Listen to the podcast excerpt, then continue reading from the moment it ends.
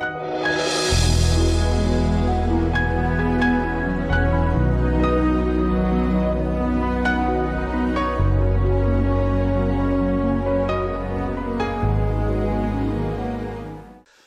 Bună și bine ați venit la o nouă sesiune din seria de învățătură despre vindecare divină. Până acum am acoperit trei capitoluri mari în care am vorbit despre adevăruri fundamentale și definiții, apoi am vorbit despre voia lui Dumnezeu cu privire la vindecare, iar în al treilea capitol am răspuns la cele mai comune obiecții pe care creștinii le au, chiar pe baza Bibliei, împotriva vindecării. Iar astăzi continuăm cu al patrulea mare capitol care se intitulează Obstacole false în calea vindecării.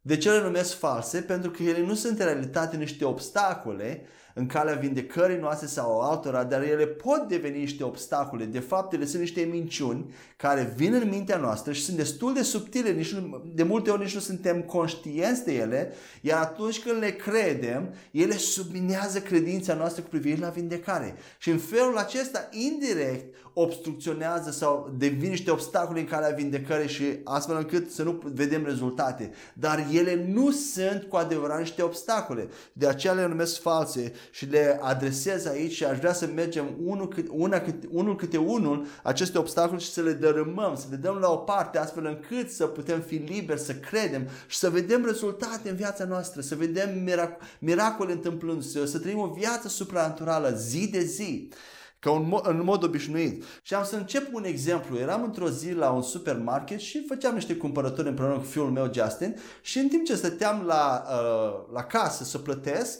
văd la un moment dat lângă ușă la ieșire, de, la ieșirea din magazin, foarte multe mingi de fotbal de piele, foarte bună calitate și scria cu litere mari că poți cumpăra acum o, o astfel de minge doar cu un euro. Uitându-mă la calitatea celor mingi, am zis, bai, ce cadou uh, frumos o să-i fac fiului meu lui și așa îi plac foarte mult mingile, am să cumpăr și eu una, ce e un euro. Iar apoi cât mai stăteam acolo la casă, așteptam să ajung la rând, văd încă un, uh, un afiș foarte mic, cu litere foarte mici undeva scria că poți cumpăra acea minge cu un euro doar dacă faci cumpărături de peste 100 de euro. Uh, vorbim de euro că sunt în Italia acum, dar puteți aplica la lei românești. Și când am văzut acel, acel scris mic, vă dați seama că mi-a anulat orice bucurie. Pentru că eu cumpăram de 15-20 de euro, trebuia să mă duc să caut să cumpăr de 100 de euro ca să pot să obțin o minge de 1 euro. Și de multe ori ne se întâmplă așa, cu foarte multe discounturi sau oferte pe care, le, pe care aceste magazine, supermarket le oferă, de foarte multe ori sunt acolo niște calificative, de obicei cu litere foarte mici. Numai dacă, sau nu se aplică nu știu la care categorie de oameni.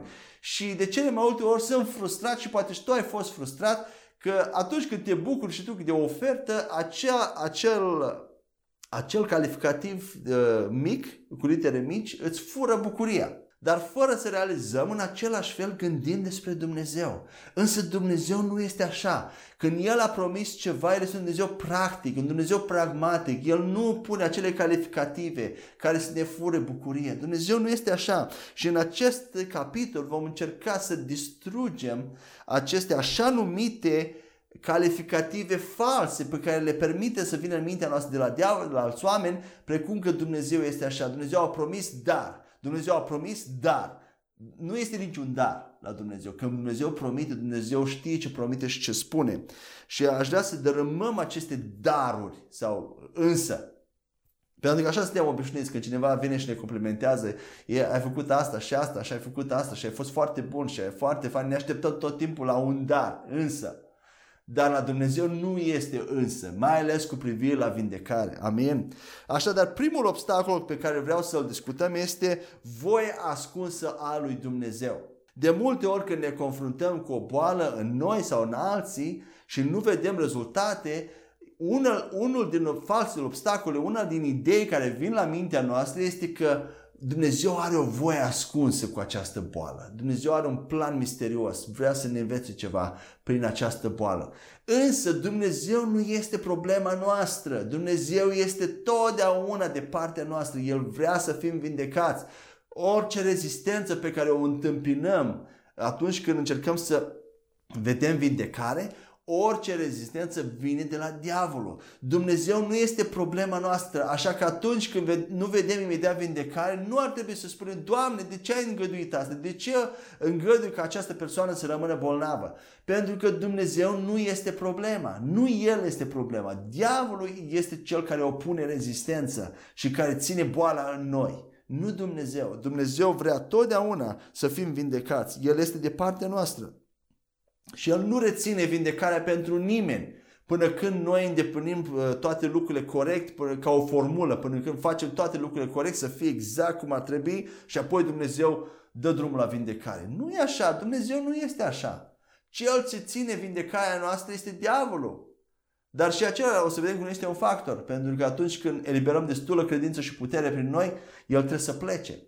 Dar Dumnezeu nu este Cel care reține vindecarea noastră a nimănui niciodată. Și e important să înțelegem acest lucru. El nu are o voie ascuns și o să vedem asta. Haideți să deschidem, dacă aveți Bibliile pregătite, să deschidem la un prim pasaj foarte faimos și renumit, care este folosit într-un mod greșit de creștini de cele mai multe ori, de la Isaia, capitolul 55, versetele 6 la 9.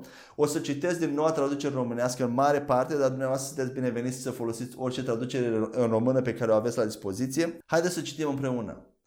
Căutați-l pe Domnul cât timp mai poate fi găsit. Chemați-l cât timp mai este aproape. Cel rău să se lase de calea lui și omul nelegiuit să se lase de gândurile lui. Să se întoarcă la Domnul care îi va arăta îndurare, la Dumnezeul nostru care îl va ierta pe deplin, căci gândurile mele nu sunt gândurile voastre, iar căile voastre nu sunt căile mele, zice Domnul. Pentru că așa cum sunt de sus cerurile față de pământ, tot așa sunt de sus căile mele față de căile voastre și gândurile mele față de gândurile voastre. N-ați auzit de, mult, de multe ori acest verset, acest pasaj citat atunci când nu înțelegem ceva, atunci când nu se întâmplă lucrurile așa cum ar trebui să se întâmple, imediat apelăm la acest pasaj. Căile lui Dumnezeu nu sunt căile noastre, gândurile lui nu sunt gândurile noastre. Și implicația este că Dumnezeu are o voie ascunsă, diferită de ceea ce ne-a revelat deja în Scriptură, care noi nu o înțelegem și de aceea nu se întâmplă lucrurile. Cu alte cuvinte, responsabilitatea este la Dumnezeu. Vedeți iarăși din nou acest tipar? Ne absolvim pe noi înșine de responsabilitate și o punem pe Dumnezeu. Dar Dumnezeu nu este responsabil și o să vedem care este de fapt însemnătatea acestui pasaj, uitându-ne la context, la întregul context. În primul rând, gândurile mai înalte al lui Dumnezeu și căile lui Dumnezeu nu sunt o voie misterioasă pe care nu o putem înțelege, așa cum mulți creștini uh, presupun. Și dacă ne uităm la contextul acestui pasaj, acele gânduri și căi diferite de ale noastre sunt de fapt compasiune, îndurare de la Dumnezeu. Dacă ne uităm la versetul 7, înainte de a ajunge la versetul 8, spune așa, omul nelegiuit să se lase de gândul lui, să se întoarcă la Domnul care îi va arăta îndurare, la Dumnezeul nostru care îl va ierta pe deplin, căci gândurile mele nu sunt gândurile voastre. Cu alte cuvinte, voi Vreți ca eu să pedepsesc pe nelegiuit, vreți să aduc pedeapsă, să-i dau ce merită. Dar eu nu voi face așa pentru că eu sunt un Dumnezeu al dragostei, sunt un Dumnezeu al compasiunii, al îndurării, al iertării. Gândurile mele nu sunt gândurile voastre, iar căile mele nu sunt căile voastre. Acesta este contextul în care Dumnezeu și profetul, prin Duhul Lui Dumnezeu, spune acest pasaj. Că Dumnezeu este Dumnezeu al dragostei, nu este ca noi care vrem să pedepsim imediat, cum am văzut nelegiuire, fii pe, să aducem dreptate, să facem dreptate. Dumnezeu este Dumnezeu al iertării și al compasiunii. În al doilea rând, chiar dacă acest pasaj s-ar referi la o diferență între gândurile și căile noastre uh, și gândurile și căile lui Dumnezeu în diferite domenii ale vieții noastre, acest pasaj se aplică în principal Vechiului Testament și oamenilor din Vechiul Legământ. În nou legământ, noi avem pe Duhul Sfânt care ne învață toate lucrurile. Nu există o voie misterioasă. Duhul Sfânt, Dumnezeu l-a trimis în noi, să fie cu noi și în noi, ca să ne învețe toate lucrurile. Ioan 14 cu 26 ne spune acest lucru. Și nu numai atât, El ne va descoperi, ne va revela ceea ce Dumnezeu ne-a dat într-un mod gratuit, toate lucrurile pe care Dumnezeu ne le-a dat. Vedem asta în 1 Corinteni 2 cu 12. Și încă, încă mai mult, El ia toate lucrurile adânci, ascunse ale lui Dumnezeu și ni le deschide, ni le, ni le descrie nouă. Ne spune Ioan 16 cu 14. Ne le descoperă nouă, lucrurile adânci ale lui Dumnezeu. Așadar, Duhul Sfânt este cu noi ca să ne reveleze voia lui Dumnezeu, lucrurile lui Dumnezeu, ceea ce Dumnezeu ne-a dat într-un mod gratuit. Nu există o voie ascunsă care să contrazică ceea ce Dumnezeu ne-a revelat prin Duhul Sfânt și prin cuvântul Lui. Amin? De asta spun că acest pasaj se aplica, dacă ar fi într-adevăr așa cum îl interpretăm de cele mai multe ori, dacă ar fi adevărat, dar nu e, însă dacă ar fi, s-ar aplica numai oamenilor din Vechiul Testament, pentru că ei nu aveau Duhul Sfânt cu ei și în ei să învețe toate lucrurile. Duhul Sfânt venea din când în când peste anumiți oameni, peste anumiți profeți și uh, revelația era limitată. Dar noi avem toată revelația. Amin? Așa că nu este nicio voie ascunsă a lui Dumnezeu cu privire la vindecare pe care să noi nu o putem cunoaște în nou legământ. Distruge acest, această întăritură, această idee, această minciună că poate să fie o voie ascunsă a lui Dumnezeu cu privire la vindecarea noastră în nou legământ. Nu există așa ceva. E o minciună din iad.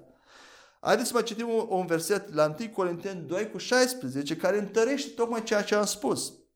Biblia spune așa, Căci cine a cunoscut gândul Domnului ca să-l poată sfătui? Noi însă avem gândul lui Hristos. Și de fapt în engleză ce spune nu gândul, ci mintea lui Hristos. Noi avem gândurile lui Hristos, avem mintea lui Hristos. În momentul în care venim în Hristos, noi avem acces la toate comorile cunoașterii și a înțelepciunii. Avem acces la modul de gândire a lui Hristos, la lucrurile pe care El le gândește, prin Duhul Sfânt. Biblia spune, noi avem mintea lui Hristos, avem gândurile lui, avem căile lui, așadar cum poate să fie ceva ascuns de noi? Dumnezeu nu mai ascunde nimic de noi în Noul Testament. A fost un plan misterios ascuns din, din, din, încă din înte, înainte de întemeierea lumii, a fost ascuns pentru ca diavolul și demonii să nu-l afle. Evanghelia și planul lui Dumnezeu de a aduce pe Hristos la cruce și prin, prin acel plan să plătească pentru păcatele și bolile noastre, dar acum totul este descoperit. Nu mai este nimic ascuns. Amin? Așa că nu este nicio voie ascunsă, în special cu privire la vindecare, pe care Dumnezeu să nu o fi revelată într-un mod clar în Scriptură. Distrugeți acest gând. Haideți să mergem mai departe la un al doilea obstacol fals în care credem că Dumnezeu poate să pună o boală pe noi sau să noi trebuie să îndurăm o boală pentru că Dumnezeu vrea să ne învețe ceva. Ați auzit de această idee? Este foarte comună și această idee. Dumnezeu vrea să mă învețe ceva de aia, trebuie să, de aceea nu pot să fiu vindecat, trebuie să îndur această boală. Însă eu am o întrebare pentru persoana care vine și spune că Dumnezeu vrea să învețe, să-l învețe ceva. Ce anume vrea Dumnezeu să te învețe, știi? Pentru că dacă Dumnezeu vrea să te învețe ceva, atunci ți-ar și descoperi și revela ce anume vrea să te învețe. Și în anumite cazuri creștinii s-ar putea sau oamenii s-ar putea să aibă un răspuns ceea ce intuiesc ei sau cred ei că Dumnezeu ar vrea să învețe. Dar de cele mai multe ori ai să observ că ei nu au un răspuns. Nu știu ce anume Dumnezeu vrea să învețe. Și atunci eu răspund înapoi. Dacă tu nu știi ce Dumnezeu vrea să te învețe, atunci înseamnă că Dumnezeu este un, un profesor nu prea bun, un învățător nu prea bun. Pentru că dacă vrea să te învețe ceva, atunci ți-ar și descoperi ce anume vrea să te învețe, nu-i așa? Are sens sau nu? Uh, așadar, poți să pui și tu această întrebare. Ce anume vrea să te învețe Dumnezeu? Pentru că dacă nu știi, atunci îl faci pe Dumnezeu un învățător nu prea bun, un profesor nu prea bun. Apoi, în al doilea rând, să a spune că Dumnezeu folosește boala ca să ne învețe ceva este echivalent, este același, același lucru cu a spune că boala este Duhul Sfânt sau că Duhul Sfânt este Duhul infirmității, Duhul bolii. De ce? Pentru că Biblia spune în Ioan 14 cu 26 că atunci când Duhul Sfânt vine, El ne va învăța toate lucrurile. El este Cel care ne învață. Duhul Sfânt este Cel care ne învață toate, orice lucru, toate lucrurile și nu boala. Dumnezeu nu folosește mici ajutoare ca boala ca să ne învețe lucruri, ci îl folosește pe ajutorul cu L, cu articol hotărât, ajutorul, singurul ajutor, Duhul Sfânt, pe care El l-a trimis să fie cu noi și în noi, să ne ajute și să ne învețe toate lucrurile. Dumnezeu nu folosește boala să ne învețe lucruri, ci îl folosește pe Duhul Sfânt. Și vedem asta la Ioan 14 cu 26, Biblia spune așa, dar apărătorul, adică Duhul Sfânt, pe care Tatăl îl va trimite în numele meu, vă va învăța toate lucrurile și vă va reaminti tot ce v-am spus. Vă va învăța toate lucrurile. Ce înseamnă toate? Toate cu excepția nimic. Toate lucrurile. El este cel care ne învață. Și în ultimul rând, nu în ultimul rând, a rămâne bolnav cu a trăi în păcat sunt pe același loc. Sunt amândouă o alegere. Tu alegi să trăiești în păcat sau să rămâi bolnav. E foarte greu de înghițit acest lucru, dar este adevărat. Este o alegere. A rămâne în boală este o alegere. Dacă Dumnezeu folosește boala să ne învețe ceva, atunci El do- ar, ar putea dori câteodată să și trăiesc în păcat ca să învăț ceva sau să mă învețe ceva. Dar este oare adevărat? Vrea Dumnezeu vreodată la vreun moment în timp ca noi să păcătuim să învățăm ceva? Nu, niciodată. La fel este cu boala.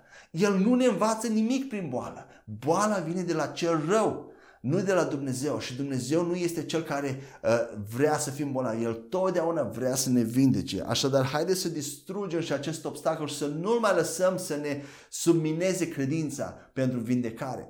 Dați-l afară, refuzați-l din mintea voastră. Mai departe, al treilea obstacol fals este acela în care avem impresia că Dumnezeu ne disciplinează, ne corectează prin boală. Mulți creștini cred că Dumnezeu își disciplinează copiii prin boală, fie din cauza păcatelor imorale sau pentru a-i smeri, pentru a-i ține în smerenie.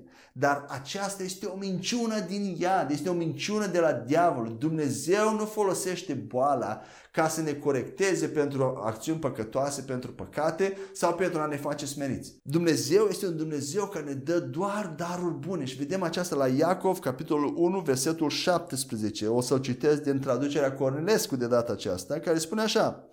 Orice ni se dă bun și orice dar de săvârșit este de sus, coborându-se de la Tatăl Luminilor, în care nu este nici schimbare, nici umbră de mutare. Dumnezeu ne dă doar daruri bune, doar lucruri bune de sus și nu numai bune, dar desăvârșite, perfecte. Boala nu se califică ca fiind nici măcar un dar bun, dar dar aminte unul perfect sau desăvârșit. Dumnezeu, Tatăl nostru Ceresc, ne dă doar daruri bune și desăvârșite, perfecte, iar boala nu se încadrează în această calificare. Boala este de la diavolul și Dumnezeu nu are nevoie să folosească uneltele diavolului ca să aducă ceva bun în viața noastră. Amin?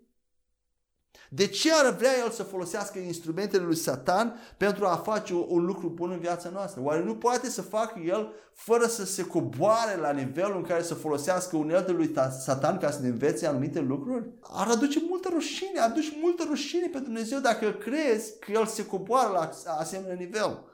Dacă Dumnezeu pune boală pe tine ca să te smerească, atunci de ce mai alergăm la doctor? De ce căutăm să luăm pastile și medicamente ca să ne facem bine? Nu este, o, nu este oare asta ipocrizie? Dacă primești un astfel de gând că Dumnezeu vrea să te smerească, atunci trebuie să accepti și să, să, să, să crești în smerenie, nu-i așa? Dar vedeți că de, așa de multe ori, de cele mai multe ori suntem ipocriți cu noi înșine și nici măcar nu realizăm. Suntem inconștienți. Ce, că ceea ce credem nu se, nu se potrivește cu, ceea, cu acțiunile noastre și cu ceea ce facem dacă suntem consistenți sau dacă vrem să fim consistenți. Adevărul este că Dumnezeu niciodată nu ne dă boală, nu dă boală la niciunul din copiii lui pentru a ne face smeriți. Mai spun încă o dată, Dumnezeu nu folosește boala pentru a ne smeri. Niciodată. Amin? Dumnezeu este un tată bun care nu vrea niciodată să-i vadă pe copiii lui suferind. Așa cum și eu sunt tată și tu poate ești un părinte, vrei tu vreodată, dacă ești un părinte normal la cap, Vrei vreodată să vezi pe copiii tăi suferind? Nu. De ce? Știi de ce? Pentru că tu ești creat în imaginea, în, după chipul și asemănarea Tatălui Ceresc. Dacă tu ai o asemenea bunătate și ai o asemenea înclinație și niciodată nu-ți dorești ca copiii tăi să sufere de ceva, oare cu cât mai mult Tatăl nostru Ceresc, care ne-a creat în imaginea Lui, în, în, în chipul Lui, dorește binele copiilor săi și niciodată nu vrea să ne facă să sufere sau să ne, să ne facă El să sufere prin boală, prin sărăcie, prin blestem. Dumnezeu nu este așa, El este un Tată bun. Haideți să realizăm acest lucru și să beneficiem de bunătate și de dragostea lui Dumnezeu. Pentru că El este un Dumnezeu bun. El este cel mai bun Tată pe care l-ai putea avea vreodată. Dacă n-ai avut un tată, el poate fi tatăl tău, care nu l-ai avut niciodată. El este, el este cel mai bun daddy, cel mai bun tată pe care îl putem avea în cer și pe pământ. Da, poate ai avut un tată pământesc bun, dar Dumnezeu Tatăl nostru îl întrece cu mult pe tații, îi întrece cu mult pe părinții noștri pământești. Amin? Haideți să mai vedem încă un pasaj care vorbește despre dragostea și dorința lui Dumnezeu cu privire la noi. 3 Ioan, capitolul 1, versetul 2, un singur capitol, deci versetul 2, citesc din nou din noua traducere românească, spune așa, Prea iubitule, mă rog să-ți meargă bine în toate și să fii sănătos, așa cum îi merge bine sufletului tău. Haideți să mai citim o dată. Prea iubitule, se adesează creștinilor mă rog, Ioan spune, mă rog să-ți meargă bine în toate. Nu în puține, în toate și să fii sănătos, așa cum îi merge bine sufletului tău. Apostolul Ioan, prin Duhul Sfânt, vorbește aici inima lui Dumnezeu pentru noi, pentru tine și pentru mine. El spune că vrea ca tu să prosperi în toate, să fii sănătos, sufletul tău să prospere. Asta este dorința lui Dumnezeu pentru noi. El este mai, mai, mai, mai gata să ne dea vindecare decât noi suntem capabili să primim. Dumnezeu este totdeauna gata și dorește să ne dea vindecare. Ție personal. Nu doar că poate, El vrea să-ți dea vindecare. Hai să vedem apoi Matei, capitolul 7, versetul 11. Spune așa, deci dacă voi care sunteți răi, zice Iisus, știți să dați daruri bune copiilor voștri, cu cât mai mult Tatăl vostru care este în cerul le va da lucruri bune celor ce îi le cer. Tatăl nostru ceresc ne dă doar lucruri bune. Niciodată nu ne dă lucruri rele ca să ne învețe lucruri da? sau să ne disciplineze. Iisus însuși ne arată cât de bun este, aici ne arată cât de bun este Tatăl nostru ceresc. Dacă tații noștri pământești nu ne învață și nu ne corectează cu boală, cu sărăcie, cu cât mai mult Tatăl nostru ceresc, niciodată nu ne va pedepsi cu lucruri rele, nu ne va disciplina cu lucruri rele. Dar acum haideți să vedem care este baza biblică, așa zisa bază biblică pentru această idee, pentru această presupunere falsă că Dumnezeu ne disciplinează prin boală ca să ne smerească și acest text este la Evrei, capitolul 12, unde Biblia vorbește despre așa zisa disciplină uh, asupra copiilor lui. Și întregul context, aș vrea să citim un context mai mare ca să vedem exact despre ce este vorba. Mi-ar fi plăcut să putem citi toată cartea evrei, pentru că am înțeles și mai bine întregul context al disciplinei, așa zise, disciplina lui Dumnezeu, dar o să ne limităm la un context mai mic de la capitolul 11, versetul 32, până la 12, versetul 13. Este un pasaj un pic mai mare, dar haideți să avem răbdare să-l citim, pentru că cuvântul lui Dumnezeu totdeauna ne face bine. Evrei 11 cu 32 la 12 cu 13 spune așa. Și ce aș mai putea spune? Căci n-aș avea destul timp să vorbesc despre Gedeon, Barak, Samson, Iefta, David, Samuel și despre profeți. Prin credință au cucerit ei regate, au înfăptuit dreptate, au obținut promisiunile, au închis gurile leilor, au stins puterea focului, au scăpat de tăișul sabiei, au fost întăriți în neputință, au devenit tare în război, au pus pe fugă oștile străine, femeile și-au primit morți înviați, alții au fost torturați și au refuzat să fie eliberați ca să obțină o înviere mai bună. Alții au îndurat bat jocuri și biciuiri și chiar lanțuri și închisoare. Au fost omorâți cu pietre, au fost tăiați în două cu ferăstrăul, au fost încercați, au murit uciși de sabie, au umblat îmbrăcați în piei de oi și în piei de capre, nevoiași, în necaz, chinuiți. Ei de care lumea nu era vrednică au rătăcit prin pustiuri și prin munți, prin peșteri și prin gropile pământului. Toți aceștia au primit o bună mărturie pentru credința lor, însă n-au primit ceea ce a fost promis, întrucât Dumnezeu a ales dinainte ceva mai bun pentru noi, ca să nu fie ei făcuți de săvârșiți fără noi. De aceea, având un nor așa de mare de martori care ne înconjoară, să dăm la o parte orice greutate și păcatul care ne înfășoară atât de ușor și să alergăm cu răbdare cursa care ne stă înainte. Să privim țintă la Isus, inițiatorul credinței și cel ce desăvârșește credința, care pentru bucuria ce stătea înainte a îndurat crucea, disprețuindu-i rușinea și s-a așezat la dreapta tronului lui Dumnezeu. Gândiți-vă bine la cel ce a îndurat o astfel de împotrivire față de el însuși din partea păcătoșilor, ca să nu vă descurajați în sufletele voastre și să obosiți. Voi nu v-ați împotrivit încă până la sânge în lupta împotriva păcatului. Și ați uitat îndemnul pe care vi-l dă ca unor fii. Fiul meu, nu disprețui disciplinarea Domnului, nici nu obosi când ești mustrat de el. Căci Domnul îi disciplinează, îl disciplinează pe cel pe care îl iubește și îl lovește cu nuiaua pe orice fiu pe care îl primește. Îndurați având în vedere disciplinarea. Dumnezeu se poartă cu voi ca și cu niște fii. Căci care este fiul pe care nu-l disciplinează tatăl? Însă dacă sunteți scutiți de disciplinare la care toți au devenit părtași, atunci sunteți copii nelegitimi, iar nu fii. Mai mult, am avut părinți trupești care ne disciplinau și pe care îi respectam. Cu cât mai mult deci trebuie să ne supunem Tatălui Duhurilor și să trăim. Căci ei, într-adevăr, ne disciplinau pentru puține zile, așa cum le se părea lor că este bine, însă El o face spre folosul nostru ca să avem parte de sfințenia Lui. Orice disciplinare nu pare în prezent o bucurie, ci mai degrabă o întristare, dar mai târziu produce rodul pașnic al dreptății pentru cei ce au fost încercați prin ea. De aceea, întăriți-vă brațele obosite și genunchii slăbiți. Faceți cărări drepte pentru picioarele voastre, pentru ca șchiopul să nu scrântească piciorul, ci mai degrabă să fie vindecat. Amin. Dacă ne uităm cu atenție întregul context al acestui pasaj, la întregul context al acestui pasaj, în primul rând vom observa că acest pasaj nu spune nicăieri că disciplina lui Dumnezeu este prin boală. Nicăieri nu găsim prin boală sau prin sărăcie. Vedeți voi undeva în text boală, cuvântul boală sau sărăcie? Nu. Este o presupunere falsă pe care o citim în text pentru că am auzit-o de așa de multe ori de la oameni poate dragi, oameni pe care, în care avem încredere, dar care au presupus și au băgat în text fără ca textul să spună că Dumnezeu ne disciplinează prin boală și prin sărăcie. Și nu este adevărat. Amin? Mai mult decât atât, nicăieri în acest pasaj nu spune că scopul disciplinei lui Dumnezeu este ca să ne smerească. Nicăieri. Ați văzut voi pe undeva? Nu. Aceasta este a doua presupunere falsă că Dumnezeu ne, ne, vrea să ne smerească prin disciplina Lui. Acestea sunt două presupuneri false pe care am, vrea, am vrut să le vedem în primul rând. În al doilea rând, dacă ne uităm cu atenție iarăși la întregul context și contextul este foarte important, vom putea observa cu ușurință că tema întregului pasaj este îndurarea persecuțiilor datorită Evangheliei. Îndurarea persecuțiilor pentru credință, pentru Evanghelie. Dacă vă uitați din nou și citiți din nou. Și nu disciplina din cauza imoralității sau din cauza unor păcate.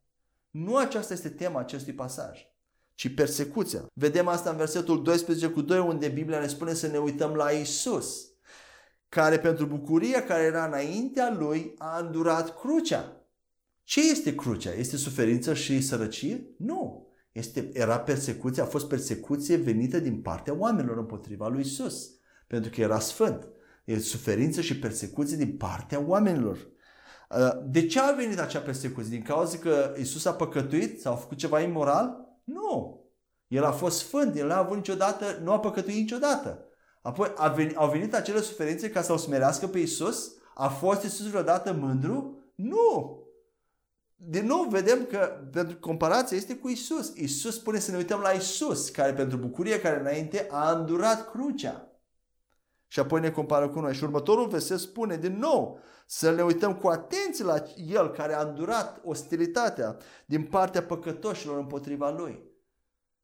Iar imediat după aceea pasajul vorbește despre disciplina noastră, așa cum am văzut când am citit. Așadar, paralela și analogia este între suferințele lui Hristos și disciplina noastră. Disciplina noastră este precum suferințele lui Hristos. Iar cum am spus, Isus nu a suferit din cauza că a făcut păcate imorale, nu pentru a fi smerit, ci a suferit pentru numele lui Dumnezeu și pentru a plăti pentru păcatele noastre. În același fel este disciplina noastră, așa zisa disciplină. Și aici avem un prim indiciu Că disciplina despre care Dumnezeu vorbește aici nu este cea pe care noi o interpretăm de obicei, de cele mai multe ori. În al treilea rând, în tot acest context, din nou, vedem trei categorii de oameni. Prima categorie sunt alți fii, și vedem asta de la capitolul 11, la versetele 32 la 39, aceștia sunt norul de, de martori despre care Biblia vorbește în versetul 12 cu 1, care au fost persecutați pentru credința lor și care au îndurat, au stat ferm până la capăt. Și de fapt vedem versetul 12 cu 1 din tonul întregului pasaj. Acești martori, acest, acest nor de martori sunt oameni care au murit pentru credința lor, care au îndurat persecuție pentru credința lor. A doua categorie de, de oameni este Isus Hristos însuși, de Fiul lui Dumnezeu, care a îndurat crucea. Iar a treia categorie de oameni suntem noi, Fiul lui Dumnezeu. Vedeți progresia? Norul de martori care au îndurat persecuție pentru credință, Isus Hristos care a îndurat crucea și noi care, la care Dumnezeu se așteaptă să îndurăm persecuția pentru credință. Aceasta este, acesta este antrenamentul sau disciplina despre care pasajul vorbește în principal. O să vedem că mai este o cale prin care Dumnezeu ne disciplinează sau ne antrenează. Apoi mai departe, cuvântul păcătoși din versetul 12 cu 3, care au venit împotriva lui Isus, nu erau păcătoși în general, păcătoși imorali. Cine l-a răstignit în principal pe Isus? Vedem că au fost farisei, legaliștii, preoții, liderii religioși, acei oameni autoneprihăniți, care aveau o neprihănire de sine. Despre acești păcătoși, aceștia au venit în principal împotriva lui Isus. Nu păcătoșii de rând, păcătoșii moral de rând. Aceștia sunt cei care au venit împotriva lui Isus și e important să, uh, să realizăm acest lucru, o să vedem de ce. Apoi în versetul, iarăși la 12 cu 1, când vorbește despre a pune la o parte, 12 cu 1, spune având, să dăm la o parte orice greutate, la, aici pasajul se referă, cred, în principal la greutatea faptelor, greutatea supunerii față de lege, greutatea legii lui Moise. Dați la o parte această greutate. De ce spun asta și de ce cred că se referă la greutatea legii lui Moise? Din cauza că toate versetele din acest context care am citit înainte de versetul 1 din 12, toate, au, toate pun accentul pe credință și pe persecuții care au fost biruite prin credință. Și în, apoi în toată cartea evrei, dacă o să citiți, o să vedeți că tema, cartea evrei vorbește despre superioritatea credinței și a harului față de părinții poporului Israel, față de legea lui Moise, față de îngeri. Credința este superioară. Toată tema cărții evrei este despre credință și apoi aici vorbește despre credință și persecuții. De aceea, legea lui Moise încercau să creștinii, imediat după ce Isus s-a înălțat, s-a înălțat la cer, chiar și apostolii, încercau să îmbine legea lui Moise cu credința și harul. Și nu merg împreună. Legea era ca și o greutate pentru cei care vreau să trăiască prin credință. Era ceva care îi trăgea înapoi. Și Biblia spune să lăsăm la o parte orice greutate și apoi vorbește despre păcat în același context. Dar acest păcat cred că se referă în principal la neprihănire de sine și necredință. Pentru că neprihănirea de sine, autoneprihănirea este rădăcina tuturor păcate sau dependența de lege este tut, uh, rădăcina tuturor celorlalte păcate imorale. Biblia ne spune la 1 Corinteni 15 că uh, bodul morții este păcatul. Iar puterea păcatului este legea. Legea este cea care împuternicește păcatul. Neprihănirea de sine este cea care dă naștere la celelalte păcate. Când credem că putem fi neprihăniți prin puterile noastre, prin eforturile noastre. Acesta este păcatul de rădăcină care se atașează așa de ușor de noi. Neprihănirea de sine ne se atașează cel mai ușor de noi și este cel mai subtil păcat. Să credem că putem fi plăcuți Dumnezeu prin faptele noastre, chiar după ce am fost mântuiți că salvarea și mântuirea noastră, vindecarea noastră depinde de faptele noastre. Apoi în versetul 4 din capitolul 12, acest verset nu vorbește despre păcate imorale sau despre păcatul meu și al tău, păcate specifice, individuale. Când spune că voi nu v-ați împotrivit încă până la sânge, încă uh, până la sânge în lupta împotriva păcatului și ați uitat în demn în lupta împotriva păcatului. Acesta, aici nu se vede la păcate individuale, ci vorbește despre păcatul altor oameni, despre, atmos- despre ideea de păcat în general, despre atmosfera de păcat din jurul nostru, lupta noastră și opoziția noastră ca și creștini cu păcatul, cu lumea de păcat, cu lumea în care trăim. Isus a fost în opoziție, a fost împotriva păcatului ca și idei, ca, ca, ca o idee generală. Nu a fost împotriva unor păcate specifice. Sau nu a luptat când a mers la cruce împotriva unor păcate specifice, ci s-a luptat cu întreaga atmosferă de păcat și a, s-a luptat până la sânge, s-a împotrivit până la sânge cu acea atmosferă de păcat. Vorbește de și această atmosferă se referă în principal la păcatul legaliștilor, la necredința lor, la autoneprihănirea lor. Acum, haideți să vedem care este cu adevărat disciplina despre care vorbește acest pasaj. Și o să vedem două lucruri. Deja unul l-am văzut foarte proeminent, dar o să mai vedem încă un lucru. Cred că disciplina despre care Dumnezeu vorbește aici este în două feluri.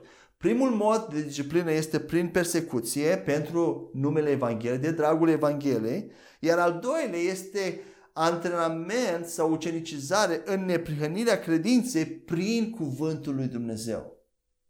Dumnezeu ne antrenează, ne echipează, ne educă în neprihănire prin cuvântul lui Dumnezeu. Așadar, acest antrenament, această disciplină se face prin două modalități, prin persecuție și prin cuvântul lui Dumnezeu.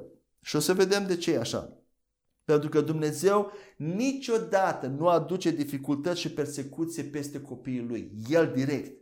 Nu aduce niciodată, niciodată nu ne dă persecuție Dumnezeu. Pentru că Dumnezeu, lui Dumnezeu nu-i place atunci când, te, când suntem călcați în picioare și zdrobiți. Dumnezeu nu vrea să ne zdrobească. Nu aceasta este voia lui și plăcerea lui. Lui Dumnezeu nu i-a făcut plăcere deloc când, la, când Isus a fost crucificat pe cruce. Când Isus a, a, a târnat acolo pe cruce și oamenii își băteau joc de el, Lui Dumnezeu nu i-a plăcut acest lucru, dar era ceva care Isus trebuia să treacă prin asta, ca să plătească pentru păcatele noastre. Mai mult decât atât, pe lângă faptul că Dumnezeu, nu Dumnezeu aduce persecuțiile și Dumnezeu nu găsește plăcere în persecuție, Vreau să observăm că aceste persecuții nu vin în viața noastră din cauza unor lucruri greșite pe care noi le facem sau unor păcate imorale pe care le facem. Persecuția vine din cauza că facem ceva bine, că facem ceva drept. De asta vine persecuția. Atunci când stai ferm în credință, atunci când lupți pentru numele Lui Hristos, pentru Evanghelie, atunci vine persecuția și disciplina despre care acest text vorbește. Nu când faci ceva rău, aceste persecuții confirmă, ne confirmă nouă că suntem a fi adevărați, a fi autentici al lui Dumnezeu, dar nu numai atât, ne și antrenează să le putem îndura, să, să fim tari, să fim puternici. Gândiți-vă la, la militarie, când cineva se înrolează în, în armată. Acei oameni trec prin niște exerciții și niște antrenamente dificile. Dacă ai fost prin armată, probabil știi mai bine. Eu n-am avut uh, această binecuvântare să merg în armată și sunt foarte bucuros de asta. Dar cine a fost în armată știe foarte bine că în armată ești împins dincolo de limite, acele antrenamente, te scoli de vreme, te duci, alegi pe câmp și uh, tot corpul, tot, tot corpul tău suferă, este în durere. Dar care este scopul armatei? Să te zdrobească, să nu mai, să nu mai fii om. Nu, scopul armatei și acele dureri, acele antrenamente sunt ca să te facă mai tare, să te ajute să fii capabil să înduri, să înduri cât mai mult, să-ți crească rezistența trupului la diferitele intemperii, la diferitele dificultăți pe care le-ai putea întâmpina într-un război real, într-un război adevărat. Și de asta persecuțiile arată că suntem fii autentici al lui Dumnezeu. Dumnezeu, îl văd Dumnezeu cum stă pe margine și se laudă cu noi. Și când noi reușim și când noi biruim, Dumnezeu spune în sine noi, ăștia sunt fiii mei, care fac de rușine împărăția întunericului. A, asta ne confirmă persecuțiile, că suntem cu adevărat fii ai celui prea înalt. Suntem capabili să biruim și suntem tari, suntem uh, tari în credință, suntem capabili să îndurăm orice dificultate pentru numele Evangheliei. În felul acesta persecuțiile demonstrează că suntem cu adevărat copiii lui Dumnezeu. Apoi mai departe, haideți să tratăm două cuvinte în versetul 6 din 12, unde vorbește Domnul disciplinează pe cel pe care îl iubește și lovește cu nuiaua pe orice fiu pe care îl primește. Haideți să vedem care sunt cuvintele grea, în greacă pentru disciplinează și lovește cu nuiaua sau lovește. Cuvântul disciplinează din versetul 6 vine de la cuvântul grecesc paideo, care înseamnă a antrena, înseamnă instructaj, înseamnă a învăța sau a face pe cineva să învețe ceva. Acesta este cuvântul, paideo. Iar acest, acest cuvânt din greacă este folosit doar în contextul educației. Vedem acesta în Faptele Apostolilor, capitolul 7, versetul 22, când se referă la faptul că Moise a fost educat în Egipt. Apoi la Fapte 22 cu 3, vedem că Paul a fost educat sub Gamaliel. E același cuvânt paideo, care e folosit aici pentru disciplinare. Apoi 2 Timotei 2 cu 25 vorbește despre corectarea blândă a celor care sunt în opoziție. Și apoi nu în ultimul rând Tit 2 cu 12 unde Biblia spune așa și ne învață cum să renunțăm la neevlavi. Ne învață. Cuvântul paideo, ă, din greacă paideo. Deci aici cuvântul disciplinare se referă la a învăța pe cineva, a educa pe cineva, nu a zdrobi și a, a, a bate cu nuiaua. Cuvântul disciplinează este cuvântul educație. Și nu știu de ce au pus disciplinează aici, pentru că ar trebui să spună că și Domnul îi educă pe ce, îl educă pe cel pe care îl iubește. Îl învață pe cel care îl iubește. Al doilea cuvânt, care vedem aici, îl lovește cu nuiaua sau lovește, din versetul 6, vine de la grecescul mastigo, care înseamnă pedeapsă sau acuzare. Iar același cuvânt grecesc este folosit în Matei 10 cu 17, 20 cu 19 și 23 cu 34, toate aceste pasaje în contextul persecuției. Și nu numai în acestea, vedem și Marcu 10 cu 34, Luca 18 cu 33, Ioan 19 cu 1. Toate sunt în contextul persecuției lui Isus și a suferințelor lui Isus. Așadar, cuvântul lovește cu noiaua se referă la persecuție, la acuzare, la pedeapsă pe nedrept. Aceasta vorbește aici, nu Dumnezeu lovește cu nuiaua, ci oameni, ci persecuțiile care vin din partea diavolului prin oameni ne lovesc, dar ne lovesc pentru un scop drept, pentru că facem ceva bine. Apoi versetele 12-13 din același capitol 12, în acestea vedem că de fapt acest întreg pasaj ne încurajează, este o încurajare de la Dumnezeu să nu ne dăm bătuți, să nu ne lăsăm, să mergem înainte. 12 și 13. De aceea întăriți-vă brațele obosite, genunchii slăbiți, faceți cărări drepte, treceți prin, biruiți, Dumnezeu ne încurajează, haideți, chiar dacă e greu, chiar dacă e dureros, treceți prin. Nu e Dumnezeu cel care ne zdrobește și ne pune sub picior și hai să văd acum ce faci. Pentru că ai făcut asta pentru asta, ca să te înveți minte. Aceasta este modul diavolului, este acuzarea diavolului, este interpretarea diavolească că Dumnezeu ne trimite boală și, să, să, boală și sărăcie ca să ne pedepsească pentru anumite păcate. Aceasta nu este disciplină. Amin? Nu este corectare, nu, este, nu, nu, nu înveți nimic prin asta. Dumnezeu ne, ne încurajează să mergem înainte și să trecem prin toate aceste persecuții și să ieșim biruitori la capăt, pe cealaltă parte, să ieșim biruitori. Amin? Iar apoi o ultimă idee pe care vreau să spun este că al doilea tip de disciplină despre care vorbeam, echipare prin cuvânt și învățare prin cuvânt, pe lângă persecuție, în vers- vedem în versetele 9 și 10 din capitolul 12, este o comparație acolo, la 9 și 10.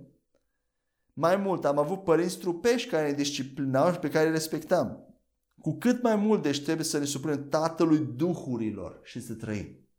Deci avem pămânți, părinți pământești care ne disciplinează în felul pământesc și fiecare a avut modul lor de disciplină, dar vedem că Tatăl este Tatăl duhurilor. Tatăl disciplinează duhurile sau echipează duhurile noastre. Și cum face El aceasta? Prin cuvântul Lui. Ne bate El cu noi, duhurile noastre? Nu. Tatăl nu disciplinește carnea, nu ne disciplinează trupul. Tatăl duhurilor disciplinează duhul nostru și ne antrenează în neprihănirea credințe prin cuvântul lui. De aceea a lăsat cuvântul lui. Asta înseamnă că atunci când citești Biblia sau când asculți cuvântul lui Dumnezeu fiind predicat în biserică sau acasă, pe internet, atunci tu ești echipat, tu ești disciplinat sau antrenat și ești învățat de Dumnezeu, ești învățat de Domnul Isus prin Duhul Sfânt în neprihănire. Acesta este aceasta este disciplina sau antrenamentul, echiparea, educarea despre care Dumnezeu și Biblia vorbește în acest capitol 12 din Evrei. N-are nicio legătură cu Dumnezeu, cu Dumnezeu că pune boală și sărăcie peste noi creștinii din cauza că păcătuim sau ca să ne smerească, să ne învețe ceva. Nu este nici, n-are nicio legătură acest text cu această minciună care este menită să ne sugrume credința și să vedem pe Dumnezeu într-o imagine total detașată de noi, ca un Dumnezeu sfânt la care nu putem accede și trebuie să facem anumite lucruri ca să-i putem fi plăcuți și să putem avea acces apoi la vindecare sau la alte lucruri. Aceasta este, acesta este lucrul numărul unu pe care diavolul îl caută să, să-l facă, să ne schimbe perspectiva noastră asupra unui Dumnezeu bun față de noi, a unui Dumnezeu care este de partea noastră mereu. Aceasta încearcă diavolul prin orice vine în viața noastră să ne schimbe perspectiva și imaginea noastră asupra lui Dumnezeu. Vei observa cât de ușor ce tendință naturală ai să crezi că Dumnezeu este un Dumnezeu aspru, un Dumnezeu sfânt, care El uh, este de o parte, iar tu ești de cealaltă parte. Dar nu este așa. Dumnezeu este de partea ta. Isus este de partea ta. Este pe aceeași parte cu tine. Amin? Uh, mă opresc aici cu disciplina uh, prin boală și sărăcie. Cred că am spus destule și sper că s-a înțeles și mergem mai departe la, la un al patrulea obstacol fals în care poate știm și credem că voia lui Dumnezeu, am ajuns să credem că voia lui Dumnezeu pentru noi este să fim vindecați. Dar ce se întâmplă când eu însumi am dat autoritate diavolului sau am deschis ușa printr-un anumit păcat sau prin un anumit lucru, avem impresia că am dat autoritate și atunci nu mai putem face nimic. Și acesta al patrulea obstacol este că nu pot fi vindecat, Dumnezeu nu poate să mă vindeci din cauza că eu am dat autoritate diavolului. Eu l-am lăsat să facă ce vrea sau să vină în viața mea. Haideți să vedem dacă este acesta un obstacol real și dacă este normal să gândim așa. Isus are, Biblia spune, toată autoritatea în cer și pe pământ. Și El ne-a dat acea autoritate nouă creștinilor, noi creații. Asta înseamnă că diavolul nu mai are nicio autoritate. Poți să crezi acest lucru? Diavolul nu mai are nicio autoritate. El are abilitate, are o anumită putere pe care o abuzează și el poate să ne atace, dar el nu are permisiunea și autoritate să facă acest lucru asupra creștinilor. Deloc. El o face și noi îi permitem de cele mai multe ori prin ignoranță și prin uh, by default, implicit. Dar el nu are autoritatea să facă acest lucru. Am să vă dau un exemplu. Să spunem că eu, de exemplu, dau cheile mașinii mele unui prieten de-al meu ca să îmi conducă mașina, să se folosească de mașina mea. Iar apoi acel prieten dă cheile la alt prieten de-al lui să conducă mașina mea, iar acea persoană dispare cu mașina. Ce fac eu atunci, ca și proprietar al mașinii? Bineînțeles că sunt poliția. Iar când acea persoană este găsită, ea, acea persoană poate să spună, da, dar prietenul meu mi-a dat permisiune, mi-a, mi-a dat voie să merg cu mașina, de ce, mă, de ce vine poliția peste mine? Ok, ți-a dat prietenul tău permisiune, dar avea oare prietenul tău permisiune, avea autoritate să-ți dea permisiune să fugi cu mașina? Nu, pentru că eu sunt proprietarul mașinii. Eu trebuia să-ți dau permisiune să, să conduci mașina mea. Și în același fel, Același principiu se aplică și în relația noastră cu Dumnezeu, cu Isus Hristos și cu diavolul. Isus Hristos este proprietarul nostru, El ne deține. Din momentul în care venim în familia lui Dumnezeu, El este proprietarul nostru, El are toată autoritatea asupra noastră. Așadar, chiar dacă avem impresia că noi am dat diavolului autoritate, Isus are autoritatea supremă. Diavolul nu are, nu putem noi da autoritate pentru că noi aparținem lui Isus. Da, poate prin ignoranța noastră și prin, prin păcatele noastre poate dăm uh, acces liber diavolului, dar asta nu înseamnă că nu putem face nimic cu privire la aceasta. Isus niciodată nu i-a dat autoritate diavolului după cruce să facă ceva asupra noastră sau să facă, să ne atace cu ceva. Haideți să vedem Matei, capitolul 28, versetele 18 la 20. Citez în noua traducere românească. Biblia spune așa. Iisus s-a apropiat de ei și le-a vorbit zicând, Toată autoritatea mi-a fost dată în cer și pe pământ. Prin urmare, duceți-vă, vă dau și vouă autoritate și faceți ucenici din toate neamurile, botezându-i în numele Tatălui, al Fiului și al Duhului Sfânt, învățându-i să păzească tot ce v-am poruncit. Și iată că eu sunt cu voi în toate zilele până la sfârșitul viacului. Vedem că Isus are toată autoritatea și toată puterea atât în cer cât și pe pământ. Dar chiar dacă ai dat diavolului anumite oportunități sau ai deschis anumite uși diavolului să intre sau să facă ceva anume uh, uh, în viața ta prin boală, prin sărăcie, printr-un blestem, vorbesc la general, tu poți să-l dai afară în orice moment. Când afli adevărul, când decizi, ai autoritate să-l dai afară. Este greșit să gândim că diavolul are autoritate sau dacă i-a fost dată autoritatea odată, noi nu putem să facem nimic cu privire la acest lucru. E greșit, este fals. Uh, și acest lucru ține pe așa de mulți creștini în legături și în sclavie, pentru că au impresia că nu mai pot face nimic, au nevoie de cineva din afară să vină să-i elibereze. Și nu este adevărat. Orice creștin, oriunde s-ar afla, are autoritatea și puterea să-l dea afară pe diavol, să rupă orice sclavie, orice dependență. Ai puterea asta să te eliberezi singur. Biblia spune că vom cunoaște adevărul, iar adevărul ne va face liber. Cum? Pentru că afli cine ești cu adevărat și ce poți face cu adevărat și atunci spui, stai o leacă, diavole, eu sunt liber. N-ai nicio putere asupra mea, eu sunt mort față de păcat. Out, afară. În felul acesta adevărul te face liber. N-ai nevoie de cineva, de o putere extraordinară să te elibereze. Este o minciună. Tu nu poți să dai permisiune diavolului să facă ceva, iar apoi să nu mai poți inversa sau anula ceea ce deja ai făcut. Nu este adevărat.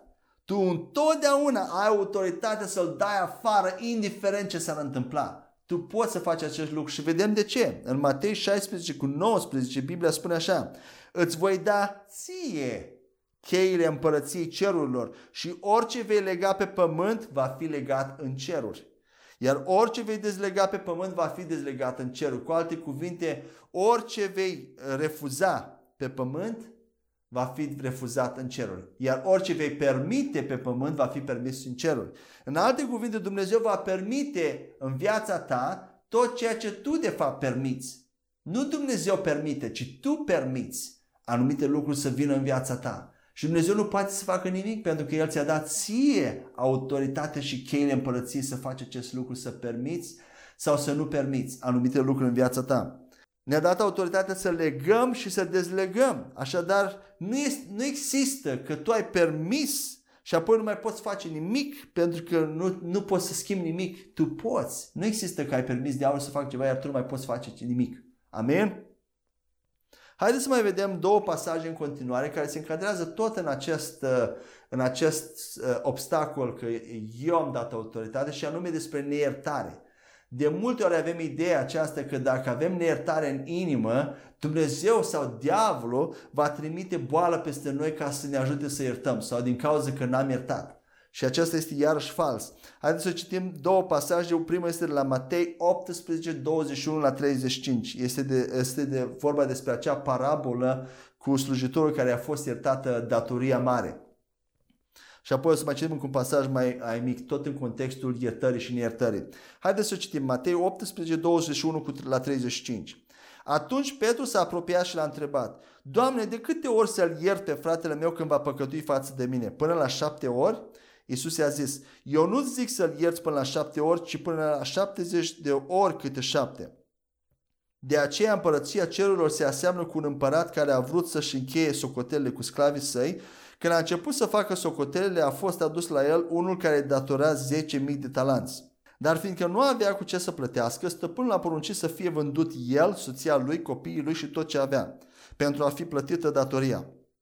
Atunci sclavul aruncându-se la pământ, i s-a închinat și a zis, mai ai răbdare cu mine și îți voi plăti tot.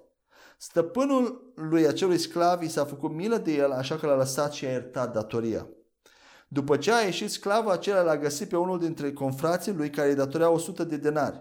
El l-a înșfăcat și în timp ce îl strângea de gât i-a zis, plătește-mi ce-mi datorezi. Atunci confratele său, aruncându-se la pământ, l-a rugat și a zis, mai ai răbdare cu mine și îți voi plăti. Dar el n-a vrut, și s-a dus și l-a aruncat în închisoare până când avea să plătească datoria. Când confrații lui au văzut cele întâmplate, s-au întristat foarte tare. Ei s-au dus și au povestit stăpânul lor tot ce se întâmplase. Atunci stăpânul lui l-a chemat la el și a zis, Sclav rău, eu ți-am iertat ție toată datoria aceea pentru că m-ai rugat. Nu trebuia oare să ai milă și tu de confratele tău așa cum am avut eu milă de tine? Stăpânul s-a mâniat și l-a dat pe mâna călăilor până când avea să plătească toată datoria. Tot așa va face și Tatăl meu ceresc dacă, dacă fiecare nevoie nu-l iartă din inimă pe fratele său. Iar al doilea pasaj despre care vorbeam de la Matei 6 cu 14 la 15 spune așa. Căci dacă le iertați oamenilor nelegiuirile, vi le va ierta și vouă Tatăl vostru cel ceresc. Dar dacă nu le iertați oamenilor, nici Tatăl vostru nu vă va ierta nelegiuirile. Acum, haideți să vedem cum să treaba cu neiertarea. Dacă noi ca și creștini nu iertăm pe alții așa cum noi am fost iertați, oare acest lucru înseamnă că toată datoria păcatului care ne-a fost deja iertată va fi adusă înapoi asupra noastră? Din cauza asta, oare Dumnezeu va da boală peste noi sau diavolul va avea autoritate sau permisiune să aducă boală peste noi din cauza că avem neiertare? Acestea sunt întrebările care aș vrea să le adresez aici, acum despre neiertare și despre ce se întâmplă atunci când nu ierți. Dacă Dumnezeu sau diavolul sunt autorizați să, să ne trimită boală din cauza aceasta. Aceste pasaje par să ne spună că iertarea lui Dumnezeu este condiționată de iertarea noastră față de alții și par să sugereze că Dumnezeu va aduce din nou, va restaura păcatele noastre chiar după ce au fost iertate de Dumnezeu, dacă noi nu iertăm pe fratele nostru și astfel mântuirea și vindecarea, vindecarea noastră sunt condiționate de iertarea noastră, iertarea altora. Asta par să sugereze aceste două pasaje. Că mântuirea noastră sau vindecarea noastră sunt condiționate de iertarea altora. Haideți să vedem dacă este așa. În primul rând, observăm că împăratul numește pe acest slujitor, îl numește sclav rău. Rău. Iar acesta nu este un termen folosit niciodată în legătură cu trupul lui Hristos sau cu credincioșii în Hristos care sunt ispășiți în Hristos, care au venit în familia lui Dumnezeu. Biblia nu-i numește niciodată răi. Mai mult decât atât, Isus nu spune nicăieri în aceste două texte că cei oamenii care nu iartă sunt aruncați în iad. Aceasta este altă presupune, este o minciună. Nicăieri nu spune textul că acei oameni care nu iartă sunt aruncați în iad. Dar așa de mulți creștini cred acest lucru. Apoi, în al doilea rând, această parabolă nu spune că odată ce oamenii sunt salvați, iar păcatele lor sunt iertate prin ispășirea lui Iisus Hristos, că mântuirea lor poate fi revocată. Nu spune acest pasaj. Că, nici nu știu, dacă, nu, știu, nu cred că vorbește despre mântuire. Pasajul nu spune că odată ce ai fost iertat, nu mai și păcătuiești, salvarea ta, mântuirea ta poate fi revocată. Acest lucru ar merge împotriva a atâtor de multe scripturi care ne arată că suntem în siguranță în Hristos, că avem uh, siguranță mântuirii. Odată ce am venit în Hristos, salvarea noastră este sigură. Și ar, nu numai atât, ar merge împotriva, ar contrazice multe din cuvintele lui Hristos, lui Iisus Hristos însuși, care le-a spus atunci când a trăit pe pământ, cu privire la mântuire. În al, treilea, în al treilea rând, în aceste două pasaje nu este nicio mențiune că Dumnezeu pune boală sau trimite boala peste noi din cauza neiertării. Nu este nicio mențiune că Dumnezeu trimite boală din cauza neiertării în inima noastră. Aceasta este o altă presupunere falsă. Vedeți cât de multe se atașează și le citim în text? Dar Dumnezeu nu spune că ne va da boală din cauza neiertării. În niciunul din aceste texte. În al patrulea rând, este foarte important să notăm că, să observăm că întregul context din Matei 18 cu 21 la 35 este al legii iudaice. Noi trebuie să realizăm că Isus Hristos a făcut tranziția de la legea lui Moise la nou legământ, la har și la credință. El a trăit în mijloc. El a făcut legătura și podul între legea lui Moise și har. Așadar, multe din lucrurile pe care el le-a spus cât a trăit pe pământ, au, s-au referit la legea lui Moise și la legământul în care oamenii erau deja, iar altele s-au referit și la uh, legământul viitor. Și acest pasaj s-ar încadra în lucrurile Vechiului Testament și o să explic de ce. Mai mult decât atât, natura condițională a vorbelor lui din această parabolă sună foarte mult, foarte similar cu legea lui Moise, cu Deuteronom 28. Dacă asculți, dacă faci asta, vei fi binecuvântat. Dacă nu asculți, vei fi blestemat. La fel aici, dacă ierți, vei fi și tu iertat. Dacă nu ierți, toate păcatele se vor întoarce. Pare aceeași condiție. De asta spun că această parabolă vorbește foarte mult despre statutul actual înainte de cruce al oamenilor care ascultau. Și vedem peste tot, dacă observăm cât Isus a trăit pe pământ, Isus a ridicat legea lui Moise la cele mai stricte standarde. El a, a adus-o din exterior în interior. Vedem în, în, în uh, predica de pe munte cum Isus Hristos amplifică legea și spune, da, s-a zis să vechime, să nu, să nu trăiești în adultă, dar eu vă spun că dacă cineva se uită la o femeie cu poftă în inimă, a și, ore, a și păcătuit deja, a și comis deja adulter. Și Isus a amplificat legea lui Moise cu un scop. Pentru ca oamenii să vadă cât de imposibil este ca ei să fie plăcuți lui Dumnezeu prin eforturile proprii, prin împlinirea legii. Acesta este scopul amplificării. Isus îi pregătea în felul acesta pe oameni să primească harul, să vadă că au nevoie de un salvator și au nevoie de har. Și în prisma acestei uh, perspective, Iisus dă această pildă. Și o să vedem că, de fapt, felul în care slujitorul cere milă împăratului, observați, și uh, cerința lui de a-i da mai mult timp, de a fi răbdător pentru ca să plătească tot, vedem că slujitorul avea impresia, credea că el poate să plătească tot. Aceasta este prima lui greșeală. Aceasta este primul indiciu că acest slujitor n-avea nicio legătură cu realitatea, nu înțelegea pe deplin situația în care el se afla, că niciodată nu va putea să plătească datoria acelui împărat. Și acesta este primul lucru care Isus încearcă să învețe pe oameni aici. De asta cred că această parabolă se încadrează în vechiul legământ. Iar apoi mai departe, după ce uh, împăratul i-a iertat datoria, el crede într-un mod arogant, acest slujitor, că este mai bun decât ceilalți din jurul lui. Ca drept dovadă că se întâlnește cu un confrate al lui care avea o datorie mult mai mică, îl aruncă în închisoare. Are impresia că el acum e cineva, iertat regele și el, el nu mai are datorie, nu mai are păcat și are dreptul să judece pe alții. Aceasta este a doua, a doua greșeală a lui, al doilea indiciu că acest slujitor se baza foarte mult pe nepihănirea de sine. Eu pot plăti. Iar apoi, după ce regele îl iartă, eu sunt cineva, eu am, am, am reușit să scap de datorie prin propriile, prin propriile puteri și acum nu mai am nicio datorie și sunt cineva. Acesta e al doilea lucru pe care Iisus încearcă să-l arate prin această parabolă. Acest slujitor era prea plin de mândrie, exact cum Satan a fost la început. Dar haideți să vedem că situația credincioșilor în Hristos în Noul Testament este diferită de această parabolă. Este foarte diferită pentru că creștinii nu mai sunt sub legea lui Moise. Nu mai sunt sub nicio condiție. Mântuirea și vindecarea noastră nu sunt bazate, nu sunt condiționate de uh, a, supunerea noastră față de lege, decât de faptele noastre bune după mântuire faptele noastre bune sau rele. Singura condiție pentru salvarea și mântuirea noastră și a vindecării noastre sunt jertfa lui Hristos și credința noastră în jertfa lui Hristos. Aceasta este singura condiție. Știu că este greu de acceptat acest lucru.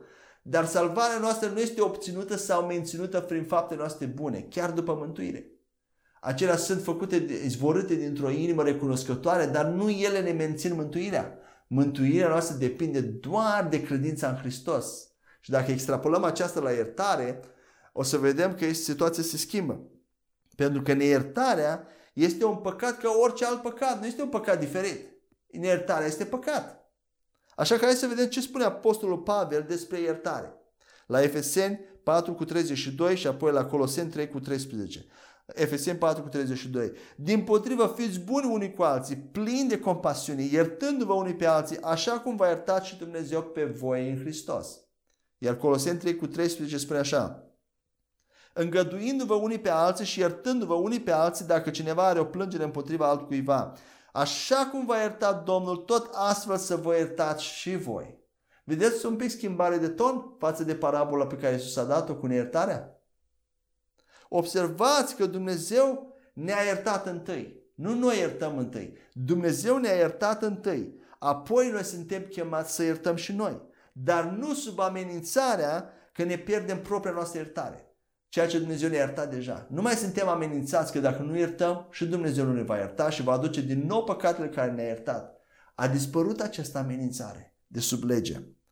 Amândouă aceste pasaje ne arată că noi ar trebui să iertăm ca ceva natural, ca un rezultat natural a ceea ce deja a fost făcut pentru noi. Nu sub amenințarea pierderii propriei noastre iertări.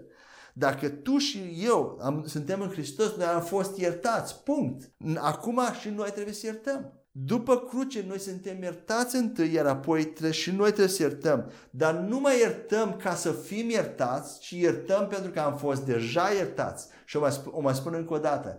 După cruce noi nu mai iertăm ca să, ca să fim iertați sau ca să rămânem iertați, ci iertăm pentru că am fost iertați odată pentru totdeauna, ca și un răspuns la dragostea lui Dumnezeu, ca și un act de mulțumire, de recunoștință, ca și un, un lucru natural al noi naturi care a fost pusă în noi. Amin? Ca și credincioși, noi trebuie să înțelegem că mai mult decât atât, că nu suntem doar iertați. Noi n-am fost doar iertați, noi am fost justificați. Și aici este o diferență sensibilă pe care foarte mulți creștini o, o, o scapă din vedere.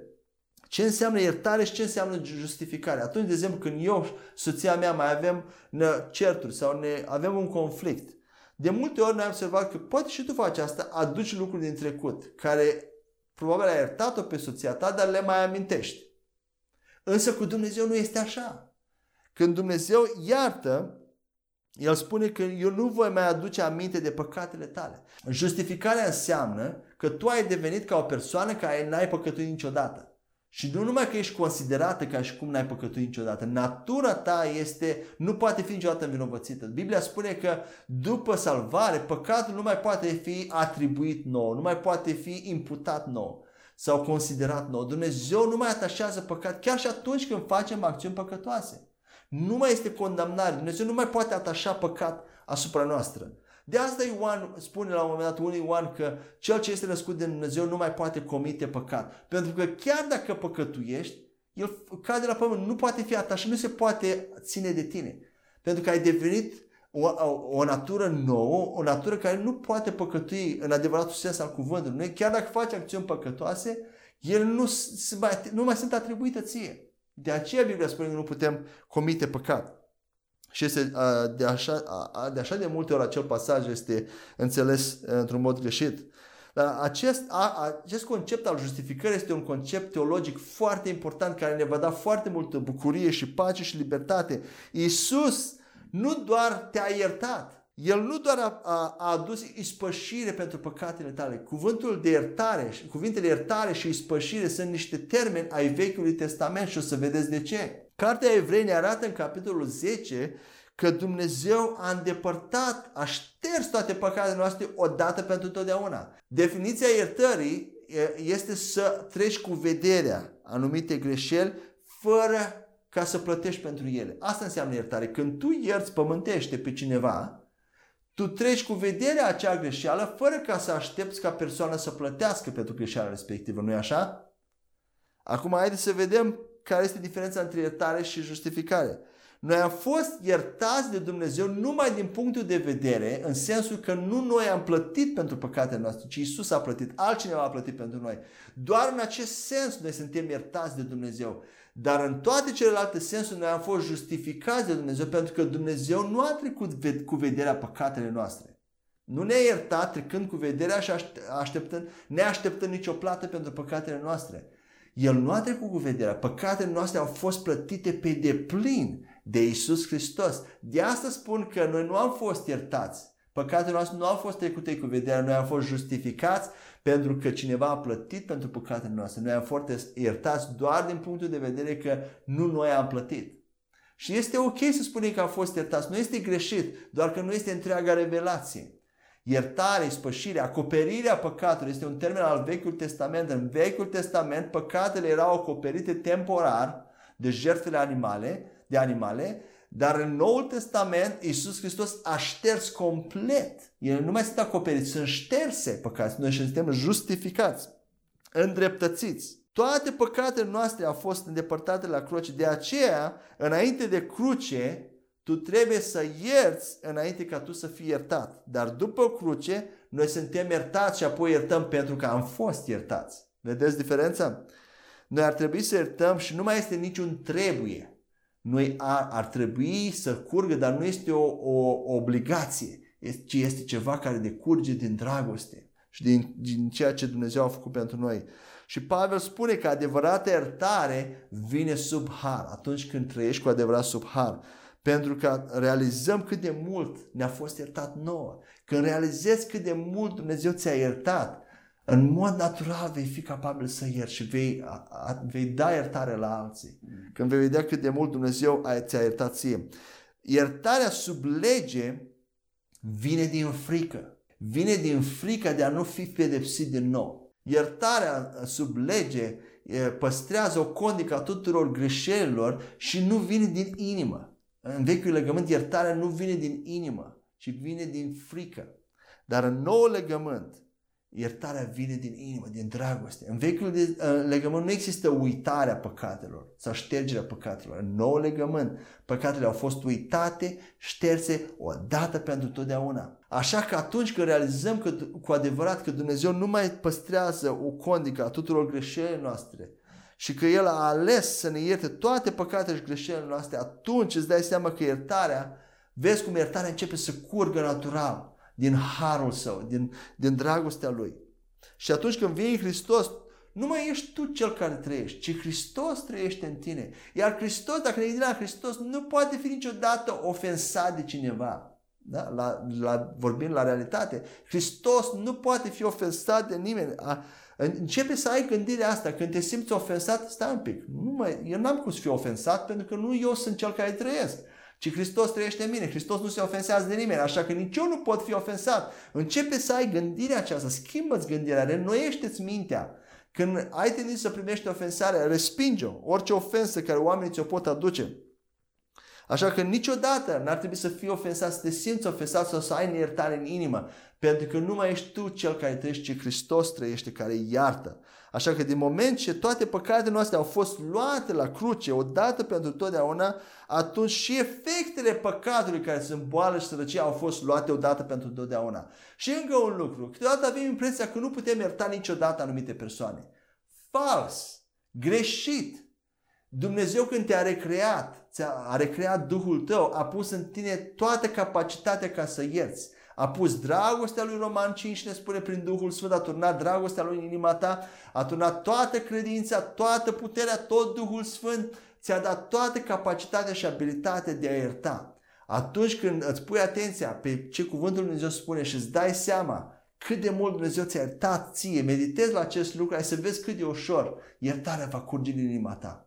De aceea am tratat acest, acest obstacol al neiertării pe care mulți îl au în inimă și primesc în mintea lor din cauza neiertării, din cauza că nu pot ierta pe cineva, aceasta blochează vindecarea sau blochează vindecarea pentru ei înșiși sau pentru cineva pentru care se roagă.